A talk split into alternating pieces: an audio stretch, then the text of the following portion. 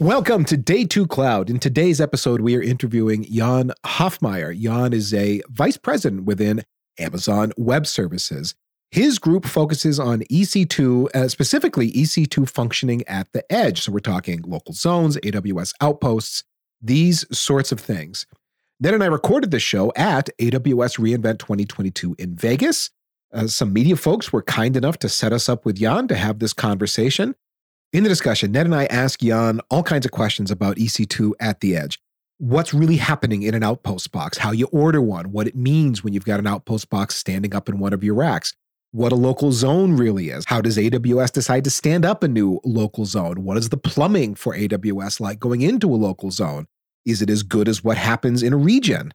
Jan answered all of our questions and it was totally unscripted. We walked in having really no idea what uh, all Jan was ready to talk about.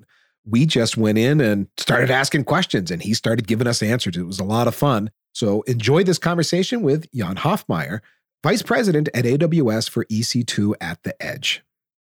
Jan Hofmeyr, welcome to Day 2 Cloud. We're very excited to have you here today on the show. Can you please tell the good folks out there a little bit about yourself and what you do for AWS?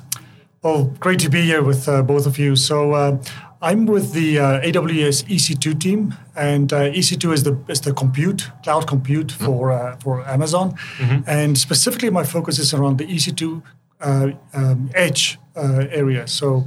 Um, before you even ask me what is the edge, the uh, so the edge is so um, at AWS we have our big regions, and our regions are our large data centers or locations. Um, we have 30 of them across the world. Mm-hmm.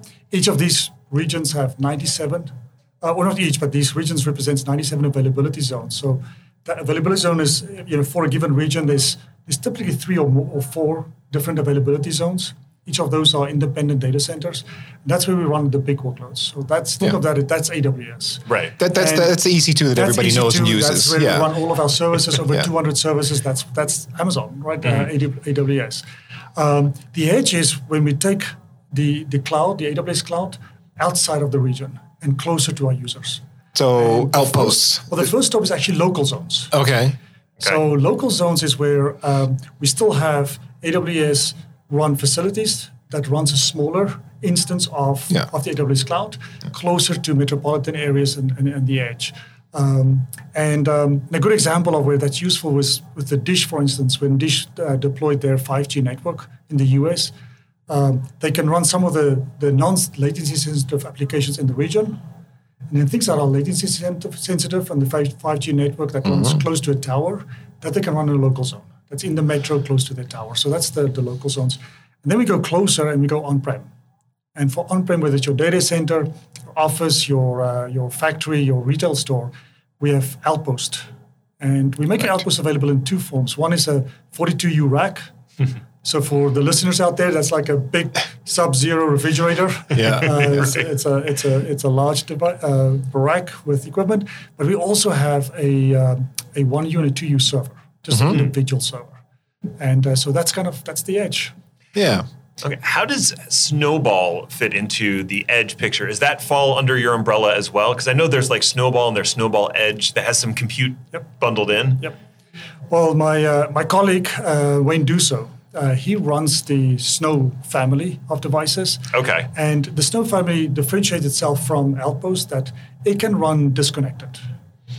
So a okay. Snow device, you can imagine, can run in an area where you don't have always connectivity to the cloud. Sure. Um, and it's typically used. The most extreme case uh, was we send one up to the uh, International Space Station, and uh, and you would think, is that a publicity stunt? Why would you do that? And there's so much data generated there that their ability to just load it up into a device with the next vehicle coming down, they can mm-hmm. get, get the device connected, all the data goes into AWS, and their scientists will immediately have access to it. So it's actually a really interesting use case that NASA is using it uh, for, for bringing data down, large amounts of data down from the space station. So yes, it's com- it's in the disconnected world. So that's that's where Snow lives. Talk about being bandwidth constrained. Exactly. Yeah, from the ISS, ISS that, that makes a lot of sense from yeah. a storage perspective. Yeah. So tell me a little bit more about local zones how do those differentiate from like an availability zone per se? Yeah.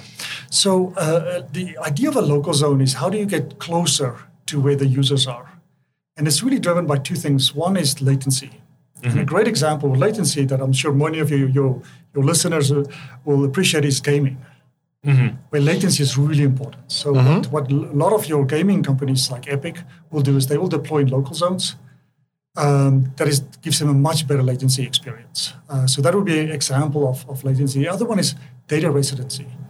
This is where there's regulations that says the data must be in a country or in a yeah. state.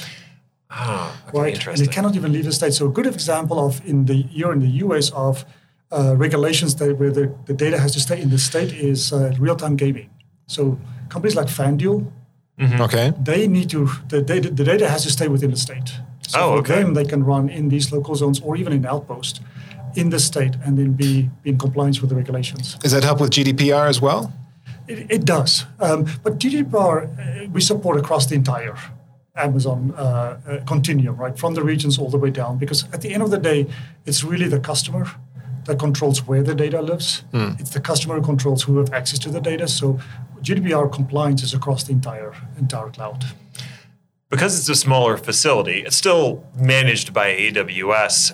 What do I have from a resiliency perspective for that local zone? Because I know best practices for an application running in a region would be to you know put it across a couple availability zones in case a zone were to go down. Yep. What do I do at the local zone level? So with the local zone, what we see our customers do is they, they run their application in the local zone and they use the region as the failover okay. if something do happen with the local zone. Now, our local zones are fully managed data centers with the same resiliency as we built our availability zones in the region, right? So they, it's it's the same level of, of, of, of resiliency that we built there. But if something had to happen with the local zone, they will fall back to a region. Okay, that makes sense. Now, the big play for a local zone, you were talking about latency, um, moving those workloads closer to where they need to be processed. Can I get all the network services that I would get, direct connect circuits, and you know, this kind of uh, thing into my local zone? Absolutely. So we, we support many of the same networking services. So AWS, you mentioned AWS Direct Connect. That is a critical service that we support in the local zone. Um, and just to for the for the for the readers, that gives our customers the ability to to, to have a private dedicated connection into us from whatever facility they come from, whether it's their data center or their offices into us. Mm. Absolutely. Okay. Now we're at AWS reInvent 2022. Uh, your world is EC2 and Edge, as we've uh, decided here. So, what announcements have come out this week that you want to share? Know, the first one, I'll, I'll start with the local zone. Uh, we are expanding local zones into international markets. Hmm. we've announced we'll go to 30 international markets. We've done already eight of them. Uh, this year we'll continue to to, to uh, increase that number. Um, why that is really exciting is there's many countries. Back to the, the question about um, uh, data residency, there's many countries where we don't have a region.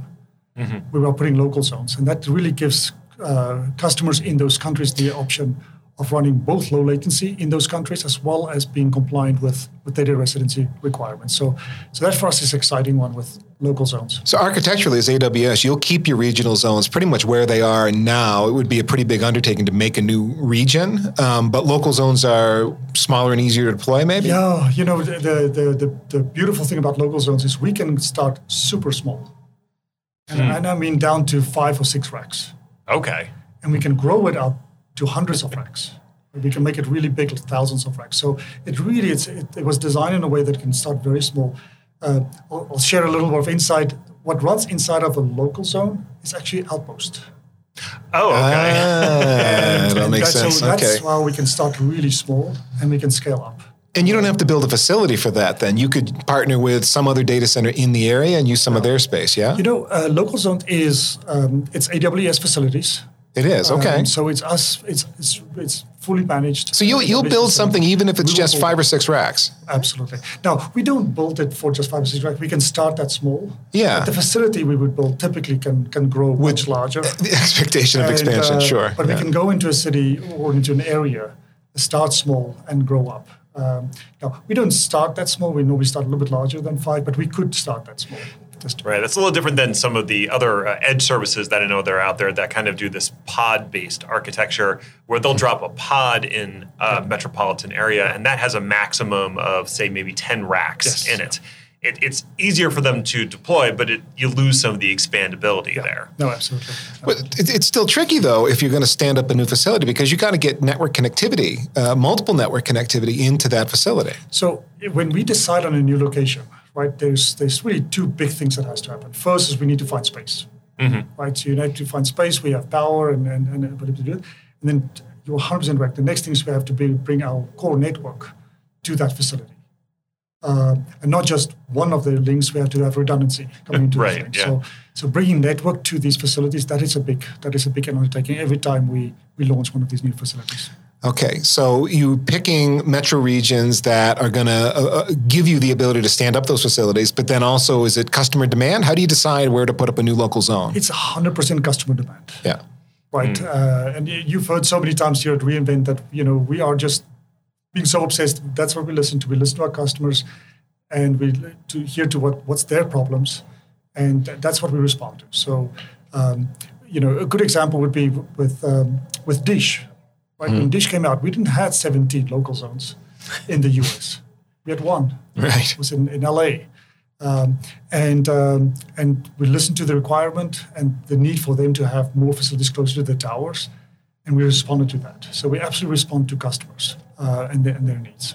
Right. So in that situation, Dish had the towers, but they don't have the room in the towers to put all the gear that they might want for compute and and processing. So they're leveraging your local zones to do that additional processing. Because exactly. I know 5G has the capability to do local breakout, correct? That is correct. So with 5G, um, you know, the reason why I'm so excited about 5G there's a lot of fanfare about all the cool stuff it will do. Right. As a technologist, we're really excited. Yeah. It's the very first network ever designed and architected to be cloud native. Hmm. So what does that mean? Yeah. So instead of having a, a network defined and said, here's the entry point and here's the exit point, they took every function in 5G, they broke it out into individual components, they created APIs, yeah. and you can now deploy them individually.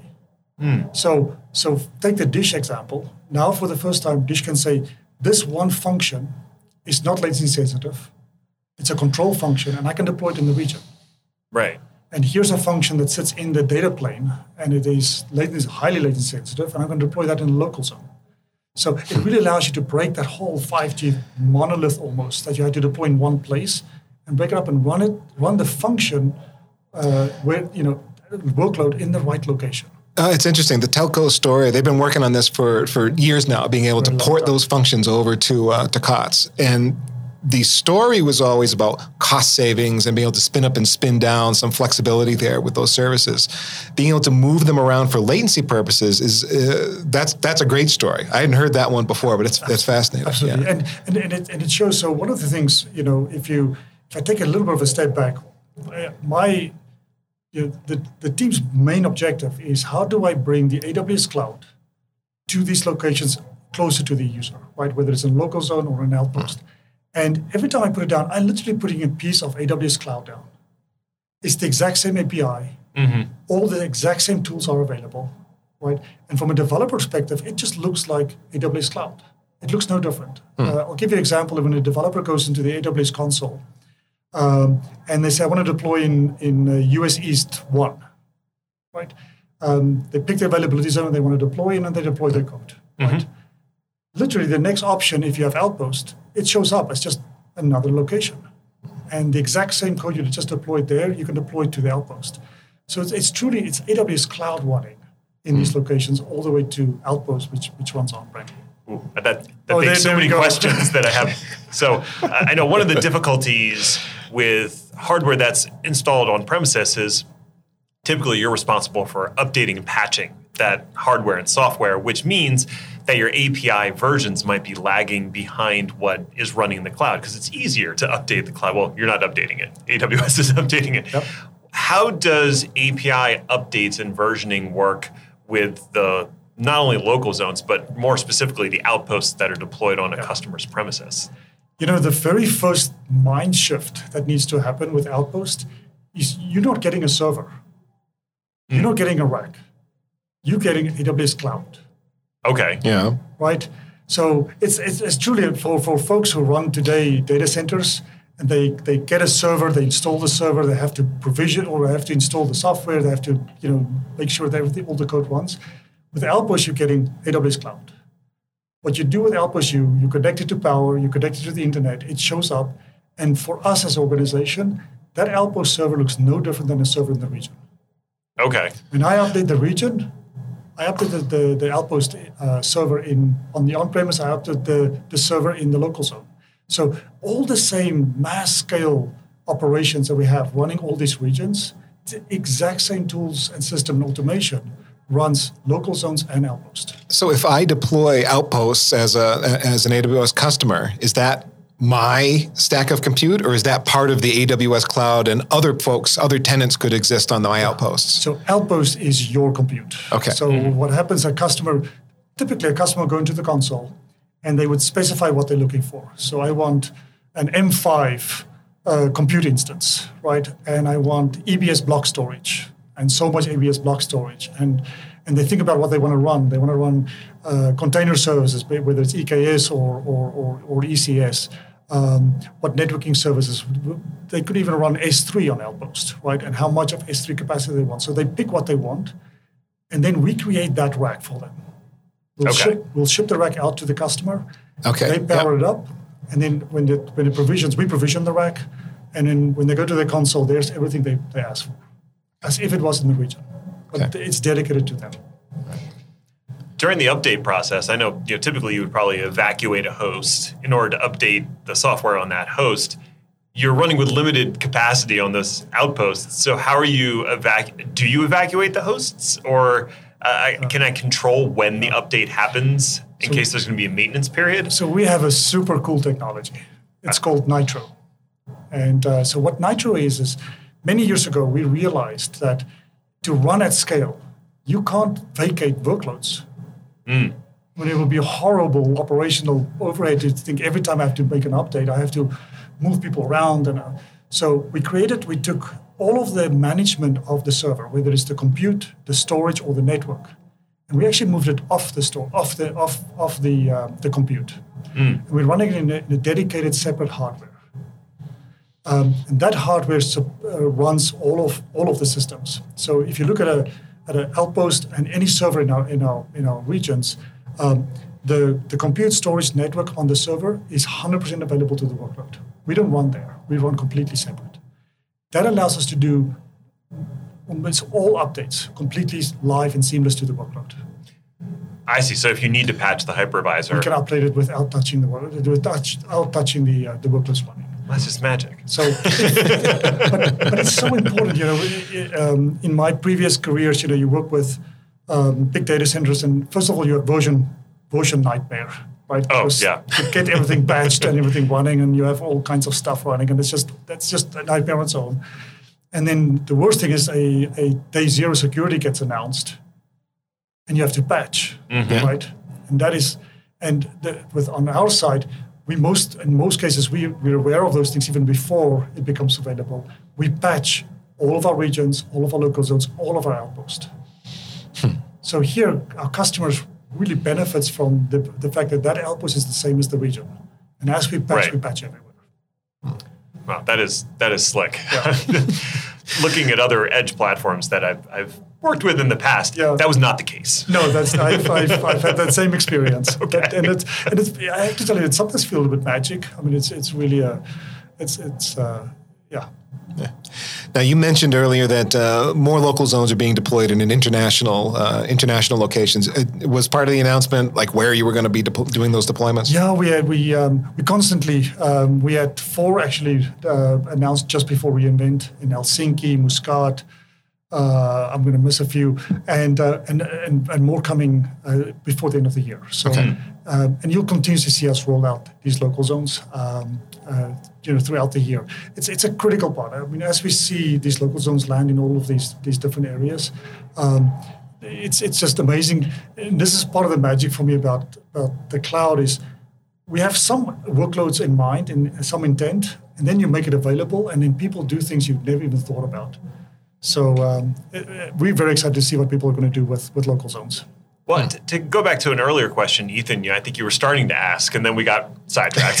it always happens. Uh, in terms of services that are available on Outposts, because I think about the 200 plus services yes. that AWS has. Uh, not all of them are available in all regions. Uh, you know, when they're launched or, or later.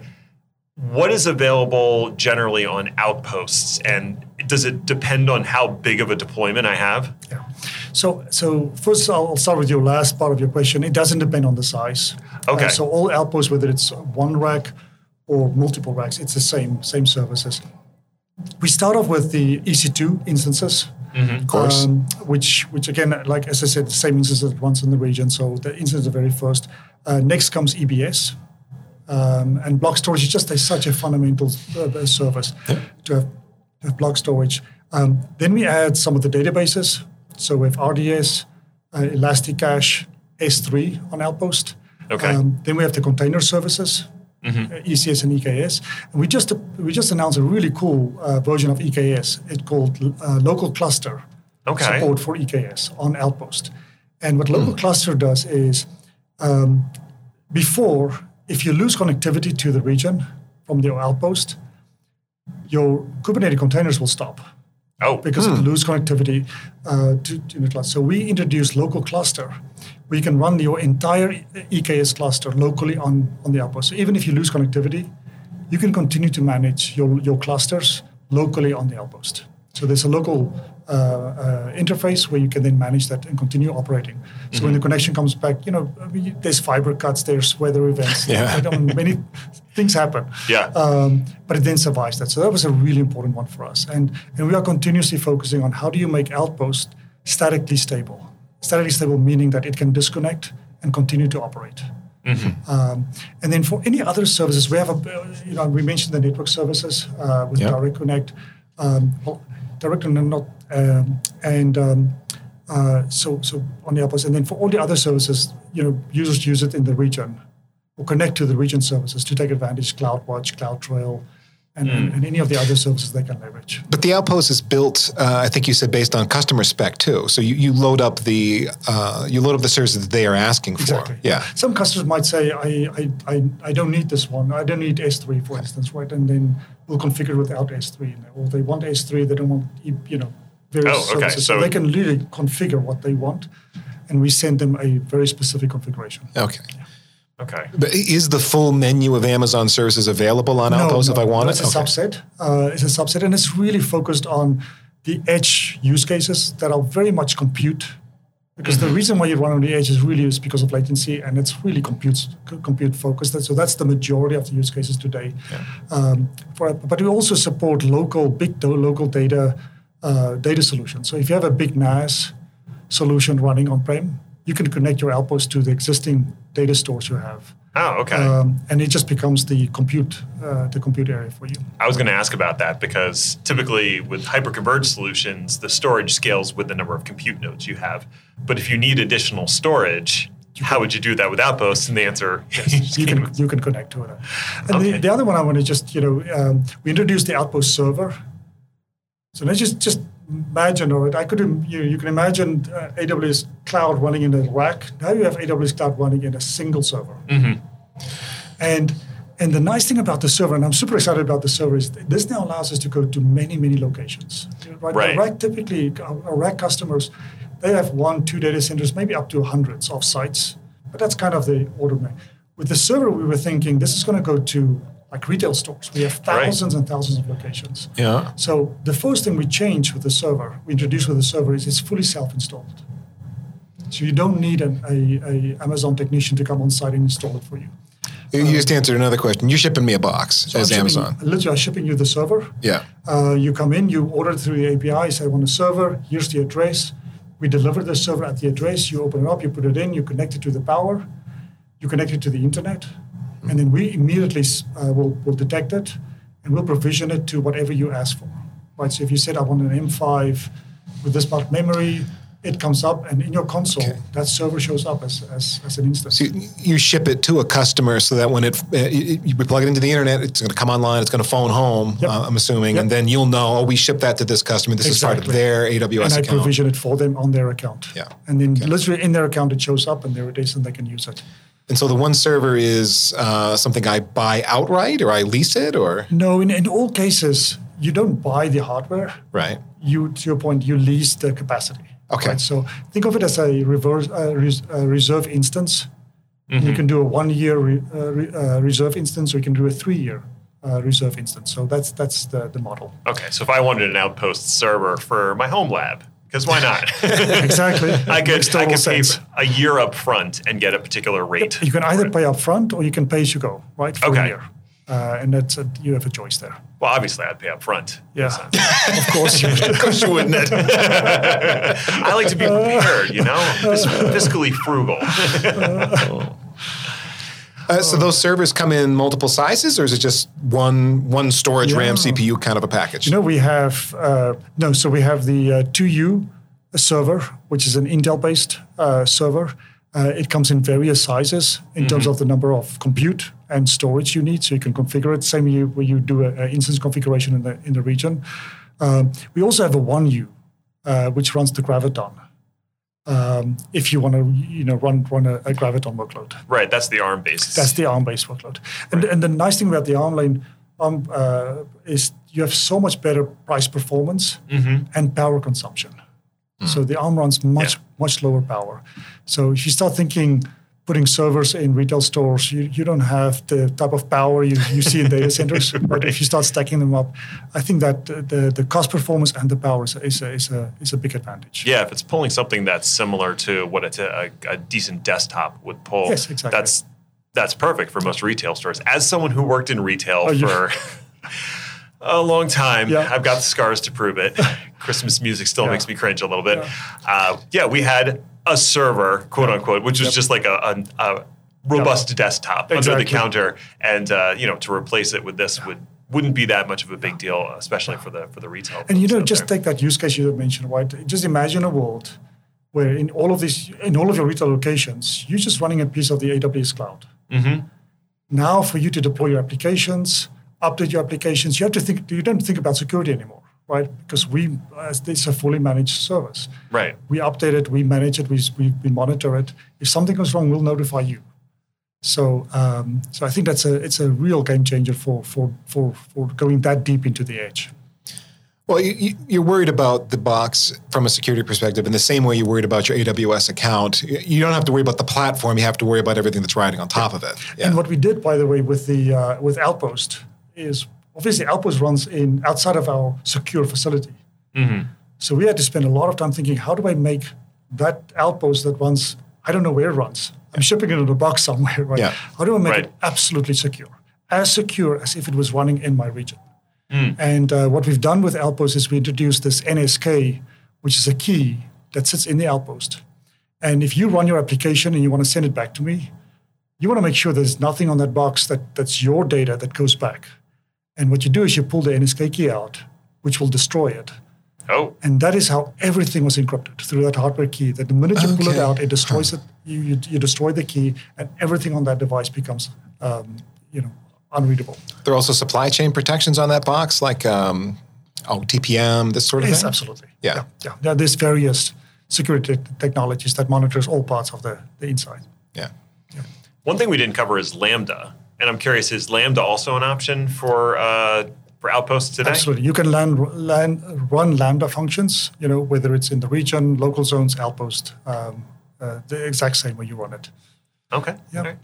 Well, we're starting to come up on time. I want to see just just check in with you and see if there are any other announcements that came out during reInvent that you're super excited about, or or anything coming down the in future roadmap that you're allowed to talk about. Oh, we talked about that before we started, right? no, but um, you know, so we spoke about the, the local zones. That is for us an exciting piece. Um, we uh, we are continuously to see uh, fantastic growth with the AWS P5G service. That's our own AWS private 5G service. Mm-hmm. So just to quickly for uh, for the listeners, what this is is uh, if you think 5G, you think telco. Right. Think right. big systems, right? Yeah. Uh, you know, hospitals, airports. I mean, lots of money. What we wanted to do is we want to make it as accessible to everybody. So we took that entire technology and we said, how can we make it a fully managed service? So AWS P5G you can go on and you can order the system. We ship to you all the hardware and software, needed for you to stand up a 5G network. And, um, and so you can stand it up, you can, you can configure it, and you can run it. And then secondly, from a, from a, from a uh, business model, we, we introduced the cloud economics where you also pay for the consumption versus paying for the system upfront, mm. right? So um, this is this is really exciting, and we are seeing a lot of adoption of, of people now having access to the technology, and it's fascinating to see how our new use cases are being. Well, that, that was my question: is use cases. I mean, I'm imagining IoT, uh, factory. These are yeah. the big ones that pop to mind. Is that but typically this, it? This is a surprising one for us. Was events because it's so mm. easy now to stand up a 5G network. We use them here, by the way, at AWS uh, reInvent. Mm. Uh, our events team uses the AWS private 5G for the live streaming cameras. Oh, okay. And they have uh, uh, wearable cameras that they walk around with, and they have fixed uh, cameras. But it's so easy to stand it up, um, provision it, run it, and, and what we did with with AWS P5G, we made it fully API driven through the AWS console. So things like your IAM for, for, for managing identity, that device now is just another uh, identity in your IAM. Hmm. You can manage it. You can decide who have access to it, who can it talk to, who can. So it just feels it's just completely API driven, and you use the exact same tools used today for for developing applications to manage your network. All right. Pretty cool. That, that, that does sound very cool. Yeah. Uh, if folks want to get started or, or, dig into more in the area that you specialize in, is there a good landing page to send them to? Absolutely. So if you go to AWS, you'll find a landing page for local zones. Mm-hmm. We'll tell you everything about local zones, where they are available, what services are supported on local zones. You'll find a landing page for um, for Outpost It'll take you through the outpost. And then you also find a landing page for the um, AWS P5G service, private 5G service that I just mentioned. So all of that has a landing page that gives you all the detail you need. All right. Awesome. Well, Jan, thank you so much for being a guest today on Day 2 Cloud. And hey, listeners out there, virtual high fives to you for tuning in. If you uh, have suggestions for future shows, you can hit either of us up on Twitter at Day2 Cloud Show. We both monitor that account, or you can fill out the form on our fancy website, day2cloud.io. Thanks again to our guests for joining us. And just remember, cloud is what happens while IT is making other plans.